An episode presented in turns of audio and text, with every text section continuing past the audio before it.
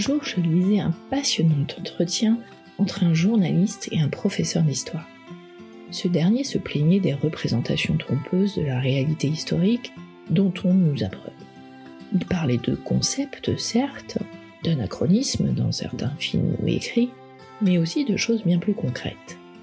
Une grande partie de cet entretien était en effet consacrée à la représentation physique des personnages historiques comme des petites gens d'ailleurs. Sans parler de Jésus qui n'était probablement pas blanc ni blond aux yeux bleus, pour cet homme, notre regard était totalement biaisé par des représentations bien loin de la réalité, et ce pour deux raisons. La première est que les contemporains des périodes historiques en question en donnent eux-mêmes de fausses illustrations ou des illustrations tronquées. La seconde est que nos propres contemporains trouvent plus esthétique de représenter les êtres humains selon nos propres codes actuels. Prenons l'exemple des dents. Sur les portraits anciens, on ne les voit en grande majorité pas. Du Moyen Âge jusqu'au XVIIIe siècle, tous les portraits montrent les lèvres pincées, la bouche fermée. Sur toutes les peintures, les dents sont bien cachées. On pourrait penser qu'il était pénible de poser pendant des heures avec la banane, hein. Comme il aurait été difficile de capter l'essence même de ses sourires. Mais si même le grand Léonard de Vinci ne permet pas à la Joconde de nous montrer ses quenottes, alors l'idée de la difficulté ne tient pas tant que ça. Quant à poser longtemps, ce n'est pas non plus ça. Avant l'avènement de la dentisterie telle que nous la connaissons, et qui ne date finalement que du siècle dernier, il n'y avait pas 36 solutions quand une dent vous faisait atrocement souffrir. On vous l'arrachait, tout simplement. Et avant de l'arracher, quand vous aviez une cavité qui se creusait, ou bien une carie bien noire qui s'installait, vous aviez la solution de chercher à cacher tout cela. Dans la haute société, on utilisait alors du beurre, figurez-vous, pour combler les trous et harmoniser la denture. Beurre qui devenait rance au cours de la journée, ou bien qui dégoulinait. Enfin bref, je vous laisse imaginer ces mêmes sourires dont nous parlions. Donc les peintres de ces époques-là préféraient portraitiser des femmes, des hommes, des enfants sévères, plutôt que d'accepter le challenge de les représenter d'en dehors quand il en restait. Dans l'imagerie actuelle, on nous présente un Johnny Depp en Louis XV ou une Kristen Dunst en Marie-Antoinette. Entre les jolies perles nacrées de l'une et le sourire charmeur de l'autre, inutile de vous dire que nous sommes bien loin de la réalité. Mais cela vaut aussi pour les gens du peuple, qui ont généralement les mêmes sourires soignés, alors que bien évidemment, les sans-dents étaient légion, pour paraphraser l'un de nos anciens présidents, qui avait, malgré l'atrocité de sa remarque, bien compris que la denture révèle souvent l'état de vos finances. Un autre point abordé par ce professeur était le glabre des femmes.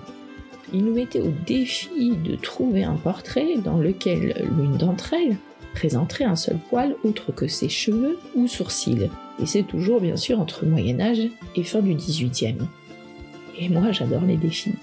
Alors j'ai cherché, j'ai cherché et puis j'ai cherché. Et j'ai réalisé quelque chose de dingue. Sur tous les portraits que j'ai observés, si un bras ou un bout de bras apparaissait, pas un poil n'y était. Pas un. Bon, avons qu'au Moyen Âge, les femmes portent quasiment toutes des manches longues sur les portraits. Mais par la suite, alors qu'on découvre peu à peu son corps, pas un poil. Est-ce à dire que toutes les femmes s'épilaient les bras? Ben, à la rigueur, entre vous et moi, j'aurais préféré, mais même pas. Ce professeur continue en expliquant que non seulement les femmes avaient des poils sur les bras, bien sûr, mais partout ailleurs où la nature leur en avait fourni. Ce qui faisait dire aux journalistes que la locution à poil prenait alors tout son sens. Sur le coup, j'avoue, j'ai souri de ce rappel à la saugrenuité, et si si, ça se dit, de cette formule à poil alors même que la société nous dicte à nous les femmes de proposer un corps aussi imberbe que possible. Et puis je me suis fâchée. Je ne suis pas particulièrement engagée dans la lutte féministe, mais je trouve épouvantable tous les dictates de beauté qui sont imposés aux femmes et surtout aux jeunes filles, et qui mènent d'ailleurs à des situations hallucinantes. Combien de fois ai-je remarqué dans des films ou des séries que des femmes prises en otage pendant des mois, par exemple, ou abandonnés sur des îles désertes, donner l'impression de sortir de chez l'esthéticienne quand cela n'avait aucun sens? Alors bien évidemment, j'ai voulu en savoir plus sur cette histoire poilue. Bonjour mes punaises. Commençons par le cœur du sujet, ce poil souvent honni ou décrié. Je vais me permettre de limiter ce podcast au poil humain, bien qu'animaux comme végétaux ne soient pas épargnés. Je me permets également de retirer les cheveux de notre affaire. Ils sont bien sûr également considérés comme poils, mais ont en particulier une croissance totalement différente des autres, puisque eux poussent en continu quand les autres s'arrêtent à une longueur déterminée par notre organisme. Les deux tombent d'ailleurs et sont remplacés par d'autres poils aux mêmes caractéristiques. Un poil, qu'est-ce que c'est? La définition du dictionnaire dit de lui que c'est une production filiforme de l'épiderme. Il prend naissance dans une formation appelée follicule pileux, où le poil est souvent associé à des glandes sudoripares, celles qui produisent la sueur, ainsi qu'à des muscles arrecteurs, qui sont ceux qui lui permettent de se dresser quand on a froid, quand on a peur, ou qu'on éprouve du désir d'ailleurs. Le poil est constitué d'un bulbe avec de nombreuses cellules souches qui lui permettront d'en créer plusieurs, et d'une tige pileuse qui sort du bulbe et traverse la peau pour apparaître à la surface de celle-ci. Si le poil n'arrive pas à dépasser la peau, cela donne un poil incarné, et ça c'est un autre sujet. On compte jusqu'à 5 millions de poils sur le corps. Sous forme de duvet, puis plus épais dès l'adolescence, ils sont partout, sauf sur les paumes de main, les plantes de pied et les ongles. Leur rôle Protéger le corps de la chaleur, du froid et des rayons du soleil. Ils ont en effet un faible, mais néanmoins réel, rôle dans notre protection contre les UV. Quand il fait chaud, les poils retiennent la sueur près de la peau, qui est ainsi hydratée et maintenue à bonne température. Et quand il fait froid, les poils se hérissent pour garder une fine couche d'air tiède sur le corps, c'est ce qu'on appelle la chair de poule. Les cils et les sourcils, eux, servent de barrière pour protéger les yeux. Pareil pour les poils des oreilles et du nez, qui filtrent les poussières. Autre rôle non négligeable, ils nous alertent dès lors que quelque chose, insecte par exemple, pénètre dans ces orifices. Et vous en conviendrez également, les poils, c'est un peu comme des antennes, ils font en effet partie intégrante du sens du toucher, ils ont d'ailleurs des récepteurs tactiles qui leur sont propres. Fins et peu pigmentés au niveau des avant-bras, durs et plus enfoncés sur le pubis, les poils sont sous la dépendance des hormones mâles. Ils sont en quelque sorte le vestige de notre vie archaïque, ce temps où l'homme préhistorique, qui vivait nu, se protégeait du froid grâce à une pilosité dense et recouvrant pratiquement tout son corps. Au niveau des aisselles et des organes génitaux, les poils auraient non seulement un rôle protecteur contre les irritations notamment, mais ils seraient aussi capables de capter les odeurs, en particulier les fameuses phéromones, ces substances qui jouent un rôle dans l'attraction sexuelle. Alors pourquoi? Pourquoi aurait-on envie de se passer de ses compagnons précieux? Direction la préhistoire. On se dit communément que s'il y a bien eu des humains qui n'en avaient rien à faire de leurs poils, ce sont bien ces femmes et hommes préhistoriques que nous n'hésitons pas, nous, à représenter velus comme des singes, probablement pour les rapprocher de ces animaux que nous les considérons un peu, il faut l'avouer. Eh bien, on se trompe. L'histoire du désamour du poil commence bien au cours de la préhistoire, figurez-vous. On ne sait certes pas grand-chose sur les habitudes de l'homme préhistorique, mais comme on a retrouvé des dessins d'outils d'épilation et de rasage en forme de coquilles, de dents ou de silex aiguisé, ben on sait que l'homme préhistorique se rasait, et probablement pas que la barbe. Je dois avouer que c'est assez décent hein, d'imaginer que parmi toutes les difficultés de la vie courante, les hommes préhistoriques se soient rajoutés cette histoire d'épilation, et j'aimerais bien tenir le premier homme qui a pensé qu'on serait mieux avec moins de poils, parce que c'était probablement un homme et pas une femme. Comment a-t-il convaincu ses collègues? S'agissait-il de se distinguer des autres mammifères? Était-ce une preuve d'appartenance, par exemple, à un clan peut-être? Bon, nous ne le saurons a priori jamais. Mais passons. Vous l'avez compris, le pli de la guerre du poil est donc déjà pris. Par la suite de l'épilation intégrale au port de la barbe et de la moustache, toute civilisation a ses époques et ses tendances. Mais un fil rouge traverse l'histoire. La barbe, signe de force et de pouvoir, connaîtra de courtes périodes de rejet, certes, mais elle gagne le premier prix de distinction du poil. Globalement, les coutumes euh, de tous les pays veulent que le poil masculin s'affiche, le collier en particulier. Le poil féminin, c'est une autre histoire, mais contrairement à la pensée populaire, les femmes n'ont pas toujours été les seules à se les arracher. L'historien romain Tite Live note que le rasoir a été introduit au VIe siècle avant Jésus-Christ par le roi légendaire romain Tarquin l'Ancien. Donc, je résume, au VIe siècle avant Jésus-Christ, on se préoccupe d'avoir une façon plus simple de s'épiler que de se racler la couenne avec des coquillages ou des silex aiguisés. Très bien, hein mais là encore, il y avait probablement deux, trois trucs à inventer avant ça, je pense. Dans l'Antiquité, les hommes portent la barbe comme un synonyme de puissance, donc. Sur les stèles assyriennes qui se trouvent en Irak, décrit Bertrand Lançon, professeur émérite d'histoire romaine, les rois présentent un visage avec une barbe extrêmement fournie, travaillée, tressée même, frisée. Cette abondance du poil serait plutôt vue anthropologiquement comme du ressort de l'animalité. Mais à l'époque, hein, elle signifie déjà la puissance et la force virile. Les Égyptiens, quant à eux, étaient obsédés par l'hygiène et l'ornement, deux éléments qui s'affrontent dans leur climat désertique.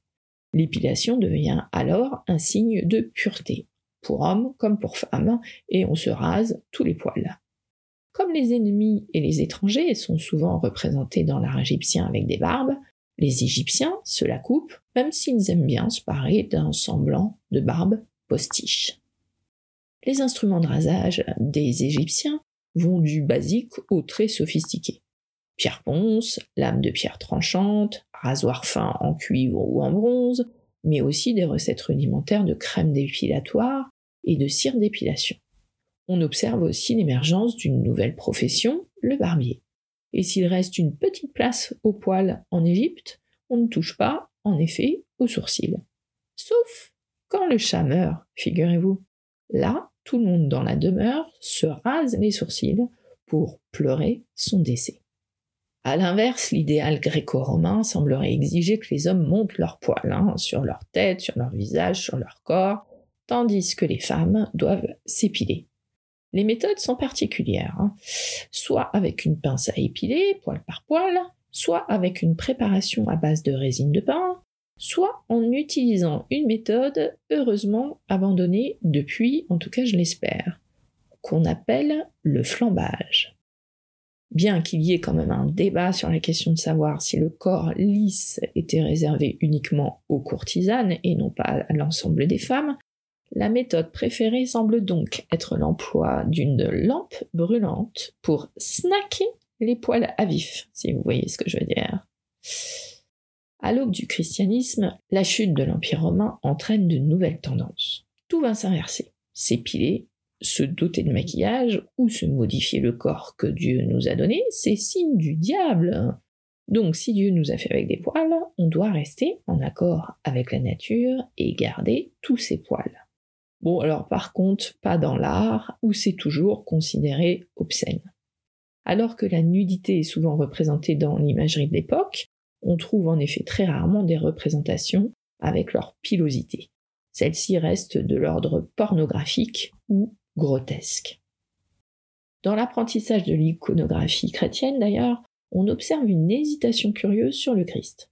Parfois il est barbu, parfois il est glabre, les auteurs d'Histoire du poil, livres sur le sujet, notent que l'Église d'Orient a établi le poil comme révélateur de sainteté. Donc les moines orientaux bah, sont barbus, les occidentaux sont glabres, et c'est à l'époque du schisme entre les deux que l'Orient va l'emporter sur l'Occident en imposant une iconographie qui figure un Christ barbu. À partir du XIIIe siècle, c'est d'ailleurs très difficile de trouver une image du Christ imberbe.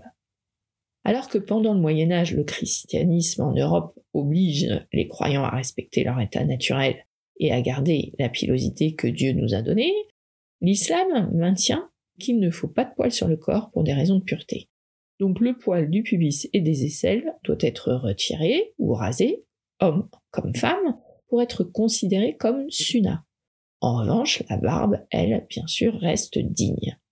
À travers l'histoire de l'islam, femmes et hommes fréquentent donc des hammams pour se purifier, pour s'épiler, mais aussi pour parler. Les offices de barbier à Istanbul deviennent de vrais lieux de discussion politique. En Europe, à l'aube de la Renaissance, les chrétiens reprennent l'épilation.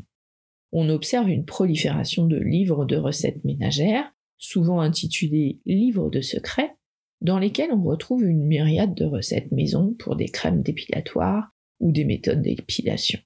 La barbe, en revanche, reste symbole de force et de dignité. La réforme protestante marque la fin de l'emprise de l'Église catholique sur l'Europe occidentale, la monarchie absolue s'installe et le peuple a comme devoir de se faire à l'image de son souverain. De l'autre côté de la Manche, la reine Élisabeth Ier semble manquer de sourcils et s'épile la naissance des cheveux pour se donner un front plus prononcé. Comme elle est rousse, son poil est quasiment imperceptible et le look devient à la mode. Les femmes vont donc se procurer des pigments pour se teindre à son image et d'autres vont épiler leurs sourcils et se dégarnir la chevelure. En France, Louis XIV perd ses cheveux à 20 ans suite à une maladie et a très peu de pilosité. Il se met à porter une perruque et donc la cour limite. Très cher, la perruque devient un vrai discriminateur social d'ailleurs. Louis XIV porte une perruque noire jusqu'à un âge relativement avancé, et quand il commence à se montrer avec des cheveux blancs, les aristocrates se mettent à en faire autant, tendance qui perdure d'ailleurs jusqu'à la Révolution. Les perruquiers, les coiffeurs emploient tellement de farine pour poudrer les perruques que ça contribue à affamer le peuple, note Joël Cornette, auteur d'Histoire du poil. En 1797, le peintre espagnol Francisco Goya fait scandale avec la Marra Desnuda. Ce tableau est considéré comme la première œuvre d'art occidentale qui représente les poils pubiens d'une femme nue sans connotation négative. La Marra, que je vous invite à aller découvrir si vous ne la connaissez déjà, pose un regard direct et sans honte sur le spectateur. En 1815, Goya est convoqué devant l'Inquisition qui estime le tableau immoral.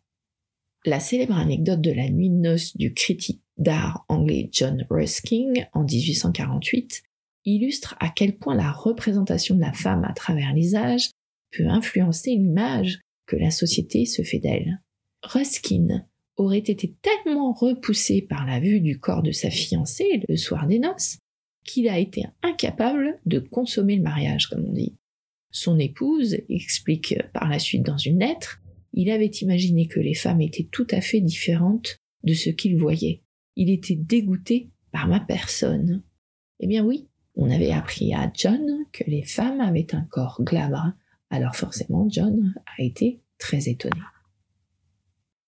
La révolution industrielle donne naissance à des moyens plus faciles de se débarrasser du poil, avec l'invention en 1760 du rasoir coupe-chou par le barbier français Jean-Jacques Perret, mais surtout en 1885 l'ingénieur américain Gillette qui entre en jeu en imaginant le premier rasoir de sûreté qui ressemble davantage à celui qu'on emploie aujourd'hui. Le rasoir tel que nous le connaissons finit par sortir sur le marché en 1901, date qui correspond curieusement à la fin d'une pratique chez les femmes de porter la perruque pubienne nommée le merquin. Le merquin, qui remonte au XVe siècle, était surtout porté par les courtisanes et les prostituées, mais pas uniquement. Elles enlevaient le poil de leur pubis pour éviter les infestations de morpions et certaines autres maladies, et elles recouvraient leur intimité avec un postiche, parfois même de couleur fantaisie. C'était d'ailleurs également une façon de cacher les ravages des MST. Au tournant du siècle, la mode expose de plus en plus les jambes et les aisselles des femmes. Les hommes affichent une pilosité faciale soignée, le rasoir devient un outil de tous les jours. En 1917, Modigliani expose une série de tableaux à Paris. La police vient le jour même de l'ouverture pour fermer les portes. Accusé en effet d'obscénité, l'artiste italien exposés des tableaux représentant des femmes nues avec des poils pubiens en vue, aujourd'hui d'ailleurs considérés comme son œuvre phare. Le grand public n'était décidément toujours pas prêt à voir la femme dans son état naturel. Lors de la Grande Guerre, on voit renaître l'expression le poilu. Cet euphémisme, qui remonte au moins à 100 ans auparavant, signifie quelqu'un de courageux, de viril, car le port de la barbe est en effet interdit pendant la guerre 14-18 en raison du port des masques à gaz. Alain Doza explique dans un ouvrage L'argot de la guerre que le poilu, ce n'est pas l'homme à la barbe, c'est l'homme qui a du poil au bon endroit, pas dans la main. C'est un peu plus tard dans le siècle qu'une certaine moustache va venir bouleverser le monde. Les chefs d'entreprise et les hommes politiques ne portent d'ailleurs plus la barbe à partir de 1945. La moustache en brosse à dents, si vous voyez ce que je veux dire, a tellement heurté le public que pendant plus de 50 ans, les hommes vont garder un aspect glabre. Le poil a en effet acquis une connotation politique plutôt sombre à la sortie de la Seconde Guerre mondiale, entre la moustache d'Hitler, celle de Staline, ou encore même plus récemment celle de Saddam Hussein, ou la barbe des extrémistes, qui vient perturber le rôle traditionnel de la pilosité masculine. L'invention du bikini en 1946 incite les femmes à se raser de plus en plus, mais quelques décennies plus tard, une minorité contestataire décide de retourner à l'état naturel. Le look sauvage des hippies 68 arts est une prise de position politique contre le système, mais elle ne va pas durer finalement si longtemps et surtout ne va pas prendre auprès du grand public. Actuellement, en Occident, la mode est toujours au sans poil. On le traque, on le guette, on l'élimine, dans une volonté de s'éloigner, dans la mesure du possible, de l'animal donc, des odeurs, soi-disant, de se conformer également à des normes hygiénistes et normalisatrices. Quant au côté masculin, après la mode des années 90 du glabre, 2010 a signifié le retour de la barbe et du poil, excite la barbe synonyme de vieillesse, elle est désormais branchée. Toujours de nos jours, nos adolescents et adolescentes restent à l'affût des signes qui vont montrer leur passage au monde des adultes. La moustache pour les garçons et l'élimination des poils sur les jambes ou le visage pour les filles. Et franchement, ça ne vous hérisse pas, vous, que nos jeunes garçons s'enorgueillissent de leurs trois poils au menton, quand nos jeunes filles apprennent à avoir honte des leurs? Certaines de ces dernières jeunes filles, d'ailleurs, ont profité des confinements imposés par la pandémie de Covid pour équilibrer la tendance. Pendant quelques mois, un vent de liberté a soufflé sur les duvets et les toisons. Nombreuses sont celles, en effet, qui ont délaissé rasoir et épilateur. Selon l'Institut de sondage IFOP, plus d'un tiers des femmes de moins de 25 ans déclaraient en 2021 s'épiler moins souvent qu'avant le premier confinement. Avec soulagement, si l'on en croit les réactions recueillies par le collectif Liberté, Pilosité, Sororité, créé en 2018 pour dénoncer la norme du glabre. À peine sorties de leur huis clos, ces mêmes jeunes filles racontent aussi sur les réseaux sociaux les colibés, les insultes et même parfois les menaces dont elles ont fait les frais.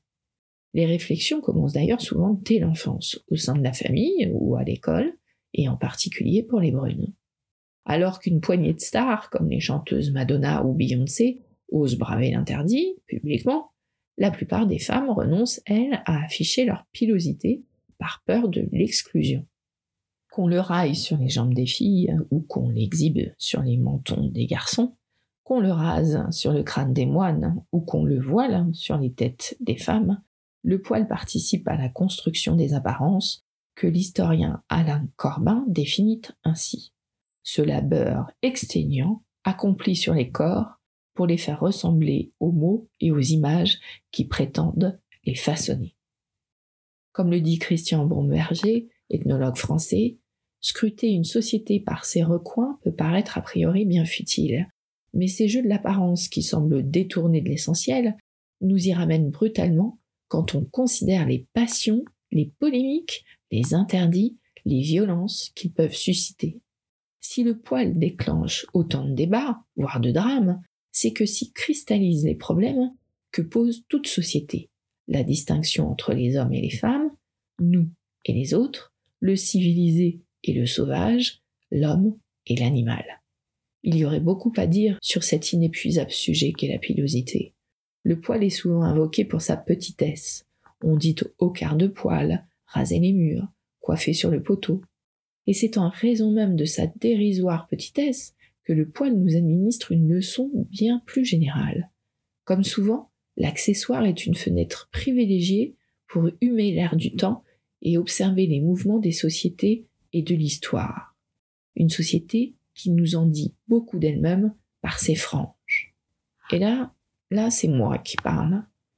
D'après vous, qu'est-ce que notre rapport collectif au poil aujourd'hui nous dit de nous?